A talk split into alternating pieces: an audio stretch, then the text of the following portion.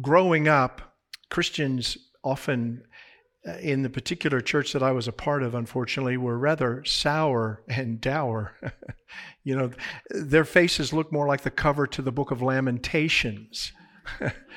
Um, and they just needed to kind of allow the joy of Christ to kind of somehow find an expression through the face. So it's really, really good to see you here this morning. A few weeks ago, I had the privilege of meeting with the combined leadership uh, that were present from East Keilor and Saving Grace, and I shared with them a, a devotional seed thought.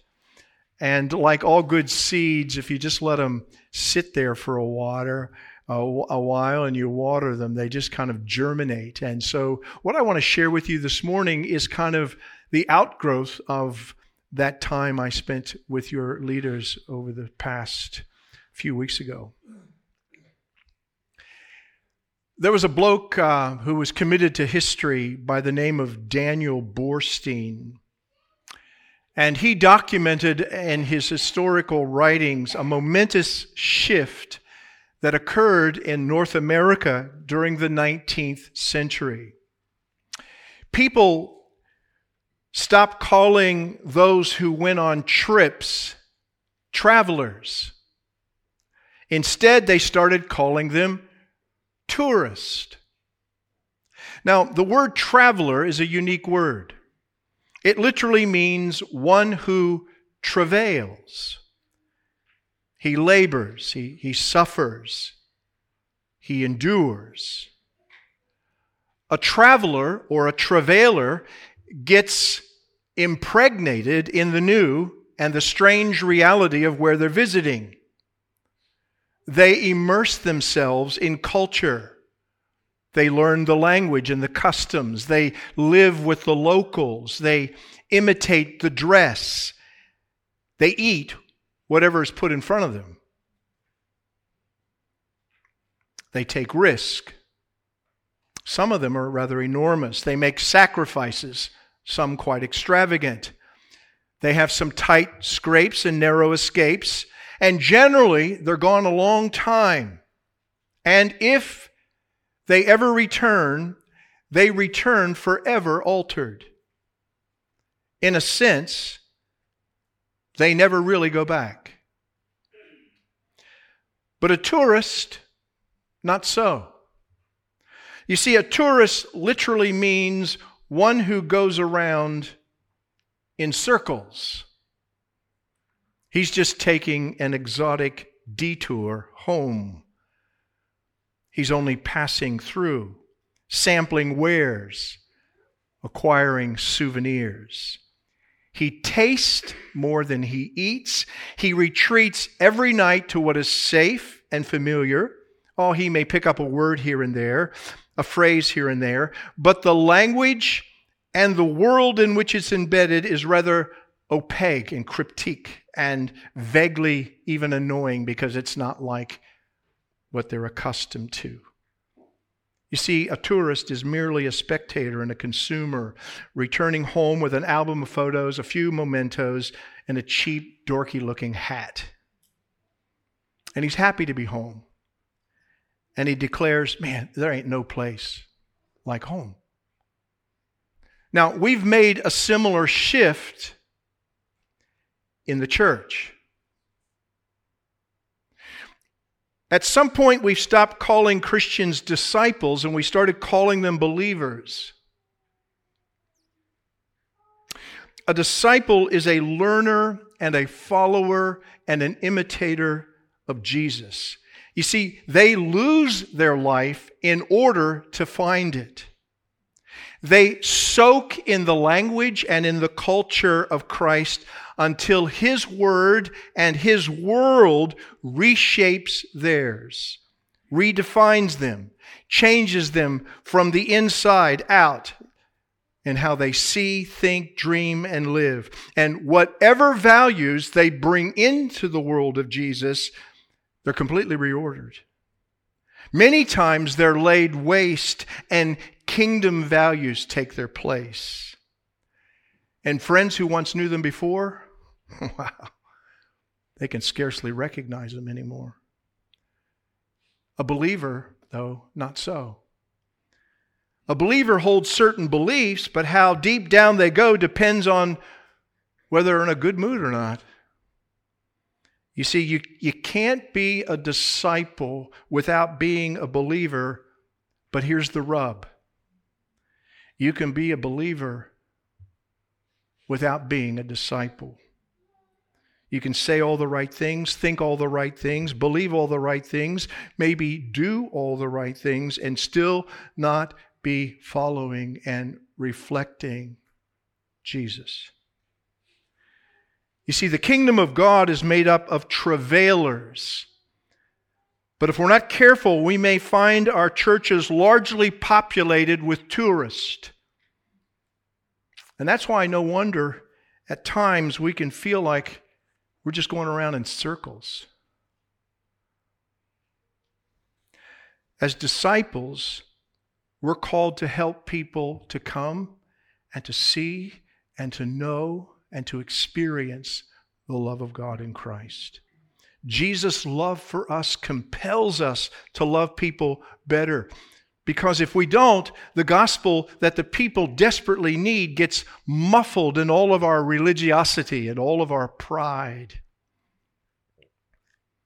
A seed that I shared with the leadership a few weeks ago was Proverbs 20 and verse 5, and the seed reads like this A plan or purpose in the heart of a man is like deep water but a man or a person of understanding draws it out. Here's the challenge for us this morning in becoming a tool for the gospel. We need to become people of understanding. People who seek to understand more than we seek to be understood. And the more that we seek to understand, and listen to the people with whom we're called to serve, the more likely they are going to be willing to listen to us. We need to learn how to ask good questions that draw out the deep water that abides in every person's soul. Everyone's got a story. But we keep it close. Because, see, our story is part of our heart. And you don't give your heart just to anybody because you don't know if they're going to treasure it or they're going to play footy with it. And so you guard it. But we need to slow down and listen closely to the longings of hearts. And when we do that, we'll become effective tools in the hand of our God for the gospel. Now, whenever I think about how I can become better in understanding and listening and being kind of that salt, light, reality that Jesus wants me to be, I always think of him. And particular his encounter with a woman who was from a rather shady kind of ethnicity, if you will, whose lifestyle was very counter Jesus. And it's in John chapter 4. Take your Bible and turn there. And while you're turning, let me just give you the big flyby. It's, it's high noon when the sun is really its hottest. And there's no real reason for a woman to go get water at this time, but she chose that time because she knew that no one else would probably be at the well. No, one, no woman generally goes to the well for water in the heat of the day. She probably wanted to avoid running into one of the wives of the men with whom she had been sexually involved. You see, she had had five husbands, and the bloke that she was now living with wasn't her husband. And so she goes to the well, and who's there? Because he's tired. Jesus. Now, this is amazing. This, this gobsmacks me in all honesty. Because if anybody holds to good Bible doctrine, it's Jesus. And yet Jesus doesn't start where this woman was wrong. He actually starts in a humble posture of receiving something from this woman. But I'm getting a little bit ahead of myself. Let me ask you how do you reach out to people that are different from you? How, how do you break free from that familiar, safe holy huddle of friends, to actually risk rejection, whatever that might be. Not interested. Ooh, that's devastating. See, we, we don't really know persecution. We might knock on a door and not interested, and they close it. Bring it on. Um, how, how can we learn to become tools for the gospel? What is it that keeps us regularly from not engaging with non Christian people about spiritual truth that literally could change the trajectory of their life? Well, look at this woman and Jesus. Now, she's Samaritan. What does that tell you? It tells you that this animosity goes back like seven centuries before Jesus was even born. This goes all the way back to 722 BC, roughly. The Jews in the northern kingdom, as you probably remember from your history, were taken captive by the Assyrians. Oh, they were a mongrel mob of people. And they amalgamated with the Assyrians and they intermarried with the Assyrians, and a whole new mixed breed was reared in that context.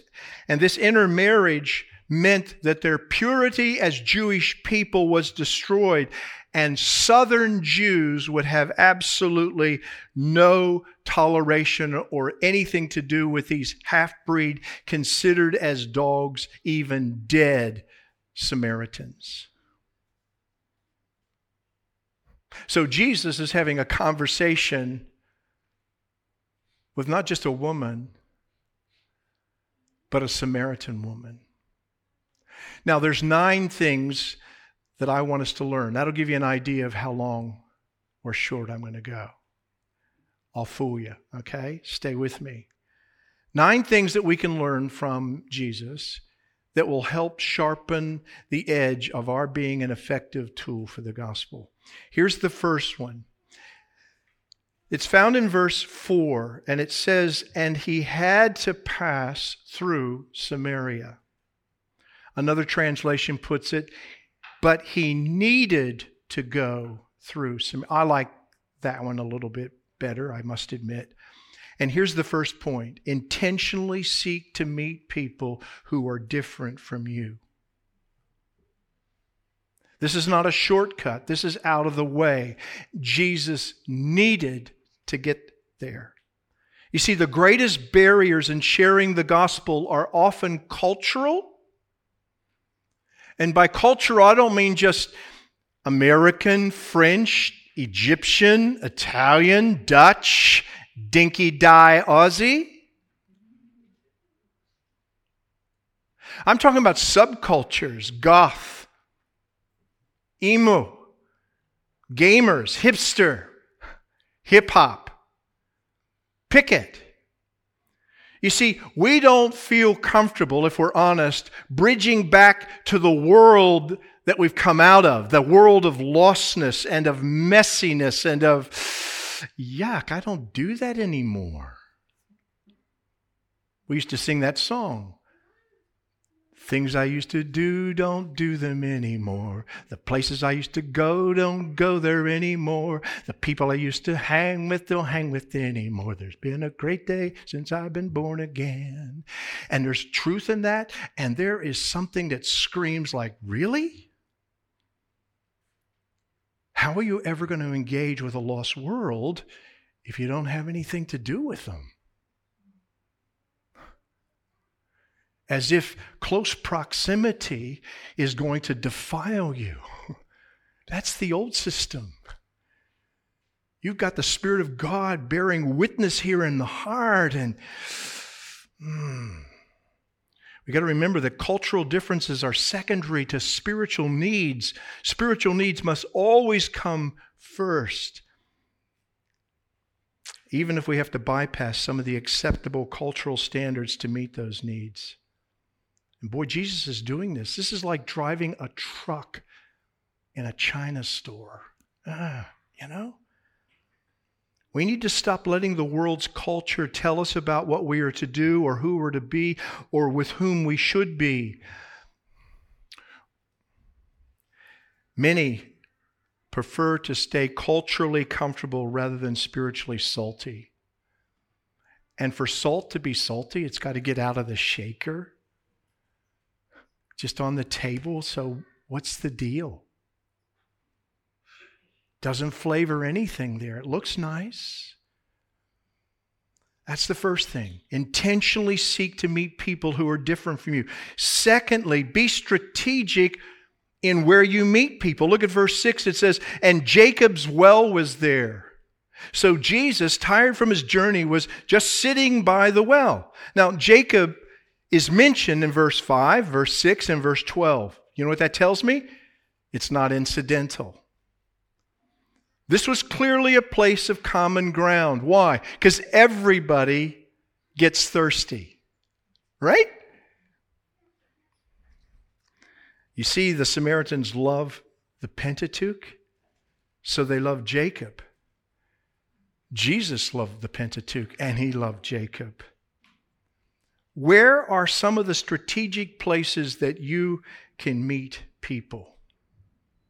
Isn't it interesting that the Great Commission is a go you, not a come ye? Have you ever noticed that generally speaking, most non Christian people don't flock to the church?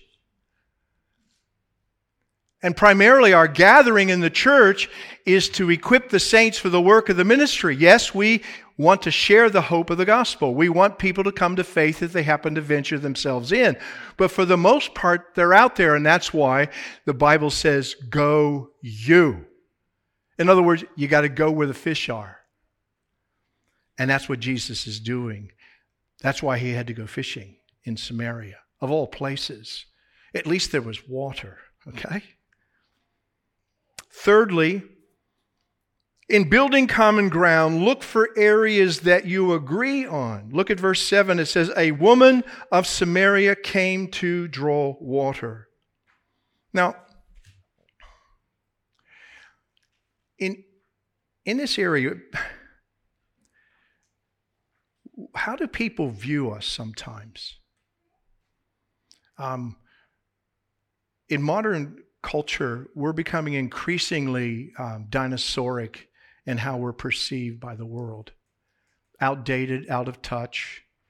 Um, but the bottom line is sometimes we're, we're, we're known to be quite negative, um, overly, uh, some view as restrictive, rigid, rather than relaxed.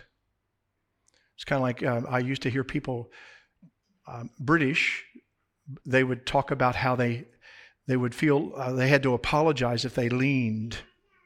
You know, I, I, remember seeing a British war film once, and, and the guy was shot, and he was apologizing for, for kind of leaning and about ready to drop to the ground. I mean, crying out loud, you're shot. Who cares?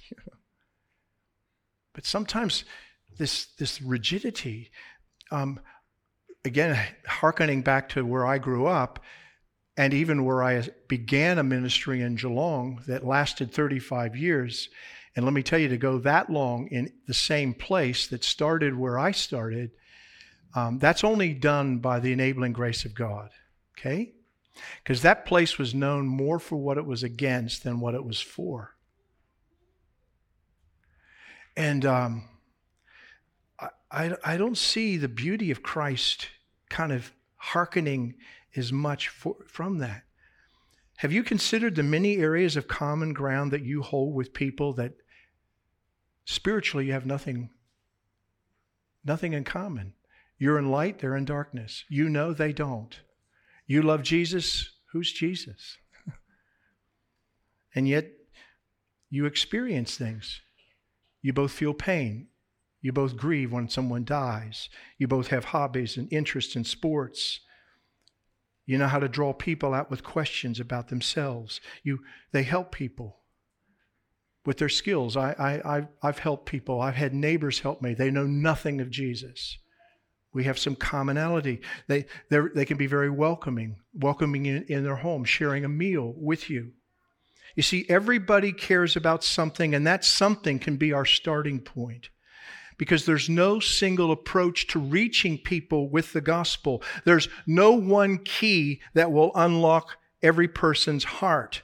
There's no formula. There's no one size fits all. That's why Paul said, I have become all things to all men so that by all means I may save some. That's a lot of all for a few, isn't it?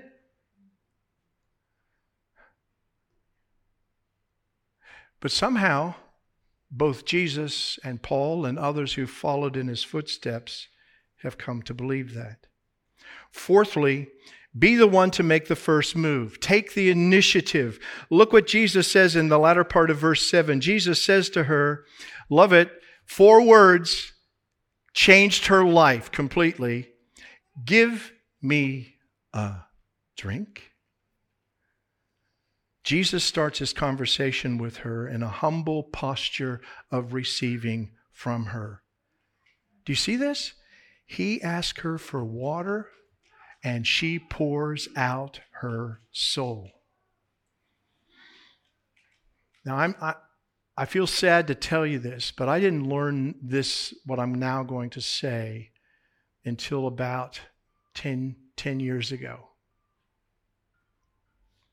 But I found about 10 years ago that starting with a posture of humility, putting yourself in a place of need, and having a willingness of heart, not primarily to give answers, but to receive insight. God has used that in creating a welcoming place for non Christian people to open their hearts in conversation with me. You see, I've already got a little something against me when I start a conversation with somebody who doesn't know me. Because everybody wants to know, well, so what do you do? And sometimes I play a game and I say, well, I think you look pretty smart. How about I give you a few hints and you see if you can guess? And if they're willing to play the game, I play the game. And I say, Well, I work for a master builder who specializes in living organic material. And it's off. And sometimes within five to 10 minutes, the average person gets it. But uh, I've had people go as far as like a group of eight guys once that went 42 minutes before it dimed, and they, they went, No way! I said, Yeah, I am. But see, that diffuses or allays sometimes this title, this role that somehow shapes in weird ways and sometimes in negative ways what people perceive when they find out that you're a minister or a pastor or a re- you're a rev? I said nah i don't i got my car's a four cylinder. How can i do that you know? And so it just it, it has to change. This passage here jesus opens up and if you follow it and you go back and read it later today you'll discover that jesus continued to make little short they were like little little breadcrumbs no, they were more like hors d'oeuvres, like little munchies, little finger foods, tasty, provocative statements that invited more conversation. And everyone that he left for her, she would just, mmm, and it was on. Okay? He was drawing out little by little the longing of her soul. And he's a master at that. And we've got to learn that because it's our place to take the initiative. And you know what? We can practice that with one another right here because this is a safe place. We're all, in, we're all on the inside. But Jesus is basically asking for the privilege may I put my Jewish lips on your Samaritan cup? And that's radical. Now let's pause, okay? I hope you can do this because I, I, I, th- I can think laterally and my brain's over here, okay? Now, so come with me. We're going to go back way back to the book of beginnings, Genesis chapter 18, verse 1. Abraham's in that story. You don't need to turn there. I'll read it for you. Now the Lord, all caps, Yahweh, appeared to him, Abraham, by the oaks of Mamre, where he was sitting at the tent door in the heat of day. Now, at first, Abraham doesn't have a clue that he's entertaining the Lord of heaven. He's on the other side of hospitality. But notice where Abraham is seated or positioned. He's neither inside nor outside, he's both in and out. Abraham is simultaneously inhabiting two worlds. And that's a good posture for the father of our faith because he's the one that God promised through you, all the nations of the earth will be blessed. That's why we're here today. So he's at home, but he's facing the world. And Abraham won the hearts of the strangers by offering hospitality to them. Now, back to our story in John 4. Jesus is winning the heart of this woman by accepting hospitality from her. You see, Abraham's hospitality is the one that we're best versed with. We're the, one that we're more conversant and familiar with. It's a let me kind, let me help you, let me serve you, let me give you. We've got that down. Some of you have it to an art form, and we praise God for that. But Jesus' hospitality here in John 4 is a will you kind. Will you help me? Will you give me a drink of water? And this kind of hospitality, I believe, is kind of the deeper of the two. Why? Because the first kind of hospitality puts us in charge. We're the ones who jump in and take action. We're the merciful ones. We're the ones that have a little bit of extra bread, a little bit of a party pie, a little bit of a coffee, and we offer it and share it. But the second kind of hospitality puts us in need. We're not in control anymore. We just sit there and receive. And yet, Jesus' requests for water is when the kingdom of God literally broke open and flooded her soul. Number five, keep your culture from interfering with your commitment. Look at verse 9. So the Samaritan woman said to him, How is it that you, though you are a Jew, question, how did she know that? Though you are a Jew, are asking me for a drink, though I am a Samaritan woman, for the Jews do not associate with the Samaritans. You see, Jesus is clearly cutting across cultural propriety. His request went against everything this woman had been raised to believe, and it was totally outside the square. Very unconventional, wasn't orthodox.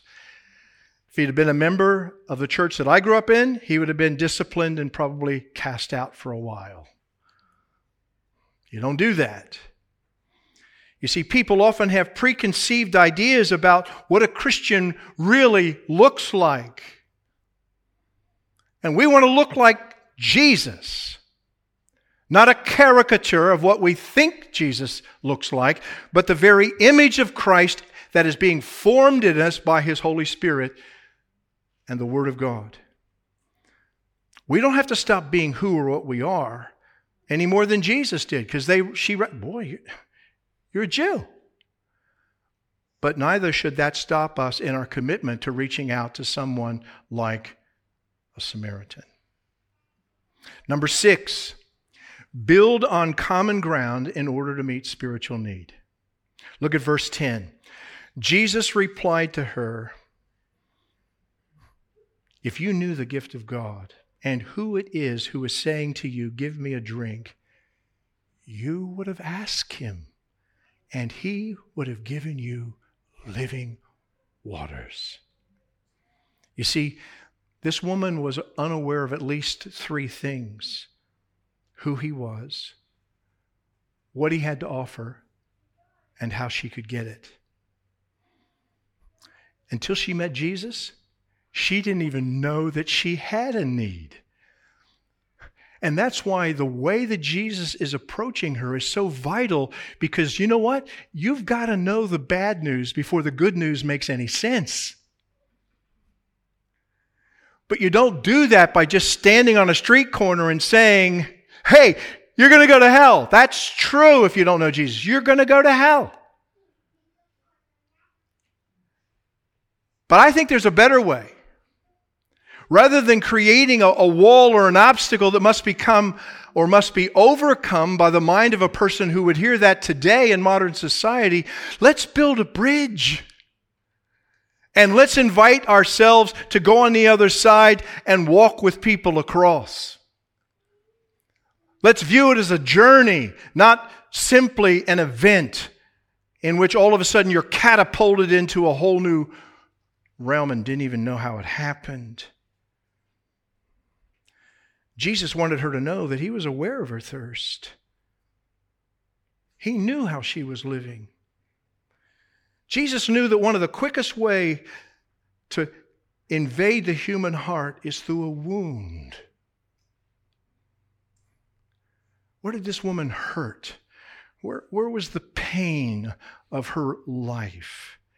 If you got if you've had five husbands and you're living with another dude at present, Something's wrong. Something's not working. And that hurts, no matter how you might look on the outside. In verse 16, look what Jesus says Go call your husband. Tender. Jesus is tender. In a short while, the one who's talking to her is going to die. The one who's talking to her is a friend of sinners. Look at verse 17. She said, I, I don't have a husband. And, and what did Jesus say? you have well said, I have no husband. That to me is tact. Jesus is not just tender, he's tactful. He didn't call her a liar. He didn't beat her over the head. He's, he's leading her. He, he wants her to see her. I know the story. I've read your heart like an open book, but it's not the last chapter.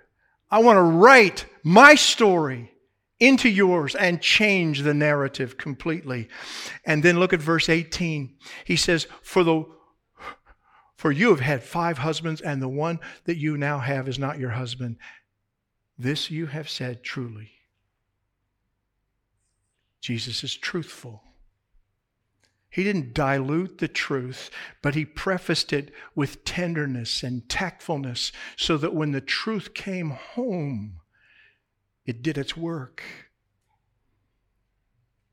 Number seven, when your culture conflicts with God's word, your culture is wrong and it needs to be corrected.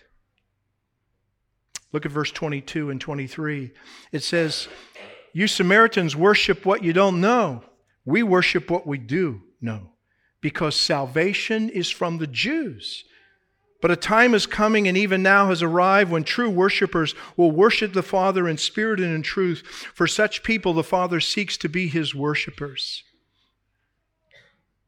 You see, if what we've grown up with and what we've been taught as we've grown up, if it is not right and acceptable in relationship to the Word of God, uh, we need to address that. Um, early in my days in India, often in the teaching with pastors, I would say, follow Christ, no buts. No buts. The word but in Telugu is gani. It's interesting, it always follows, it, it starts at the of a sentence, you know, but it changes everything because your heart always lies on the right side of the butt. Yours does, mine does.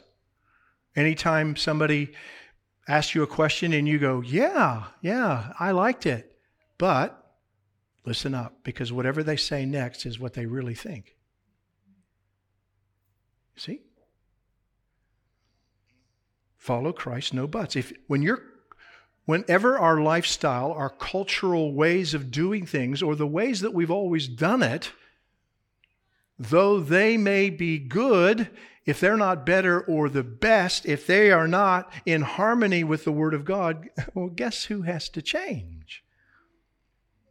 And see, Jesus has gotten this far because he was willing to drink from her cup. He's moved very close and very personal with her. They've talked about worship. But all of this is irrelevant. Do you know why? This, this worship sidetrack, I don't think it was a sidetrack. She was just trying to talk. It's like, what do you do? This guy knows me. And God gives a criteria. It's not place and culture, it's spirit, it's truth. Often, our style of worship says more about our culture and our background than it does about our theology. Now, our theology should, can, will be reflected in our worship.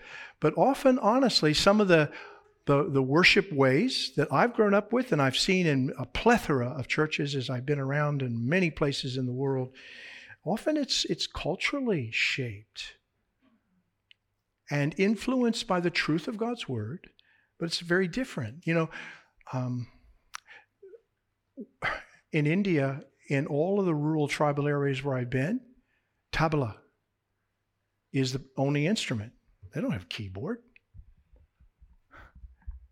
If they can afford it, they might get it. They don't have guitar. Tabla is a set of drums on the floor. It's percussion driven. But let me tell you, the worship is in spirit and in truth. But it's different. It, um, it, it, it really rocked my world. People are motivated to listen to the degree that whatever we're talking about is perceived to be relevant to that which we understand as real needs in our life. Look at verse 27. And at this point, his disciples came and they marveled that he had been speaking with a woman. um, we're getting another insight into the expression of cultural baggage. These disciples had a fair bit of baggage. They, they've gone to get some takeaway. They brought the takeaway back. There wasn't Uber's Eat, Uber Eats in those days. Uh, and they're shocked out of their sandals what's Jesus doing? You know, this is this is crazy. Part of the cost in reaching out to those around you will be raising the eyebrows of a few people who are even your fellow disciples.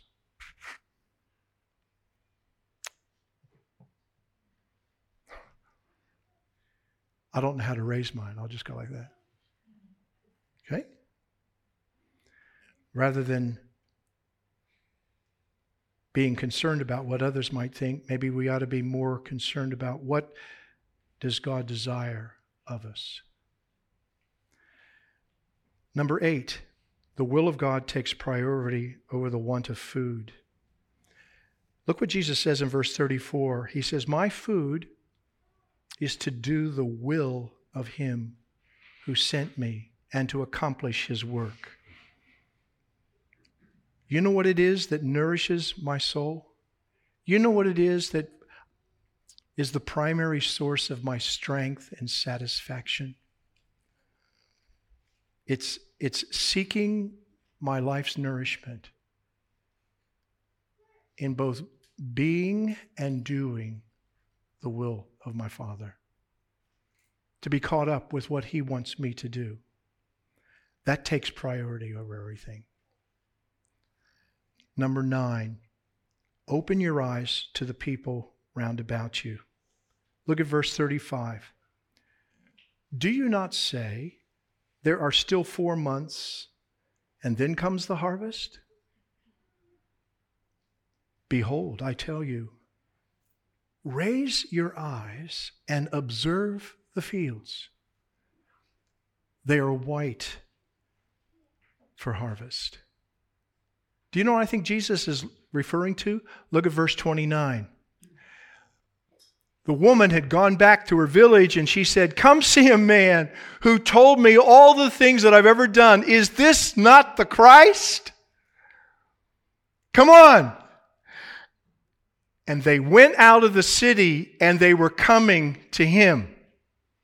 So all of these blokes, all of the people that were within earshot of this woman saying, Come and see, they're coming toward Jesus. And Jesus is talking to these guys who've got the food and saying, Let's eat. And Jesus said, There's more important things right now. Raise your eyes and look. And I think they probably did. And they saw a whole bunch of people coming to Jesus. You see what Jesus has done? He led this woman from a common ground to an uncommon certainty in himself. And the difficulty then is the same for today. It's not in finding white fields, but in willing followers. And he that has ear to hear, let him hear. And I've looked around this morning, and each of you have got at least two of them. Let's pray. God, be merciful to us for forgetting so quickly that we were in the same situation as this woman with a horrid, sordid past. For sin is the great leveler of all humanity. Sin is the reason that the cross rises and looms so high and so exalted above all that has happened in this earth. And the most outrageous, scandalous act that could ever have been committed upon the very Son of God who became flesh and dwelt among us happened so that we might never be forsaken, that we could be forgiven, that we could enter into a relationship. And I thank you, Father, for this woman who had the courage to just go back and put it out there. Come, see a man who told me everything that I ever was. Is this not the Messiah? Yeshua HaMashiach? Oh, Father, Thank you that we have been entrusted with the same privilege, the same message, the same glorious hope. Continue to shape us to be sharp and viable instruments in your hands, tools for the gospel, co laborers together with you in the greatest work this side of heaven. And Father, if if we can discern the times, we're running out of time. The night is far spent. And there's coming a dawning of a new day that'll be here sooner than we think. So, Father, help us to be ever so sincere and zealous and seeking to make you known in hearts where you're not. And we'll thank you in Jesus' name. Amen.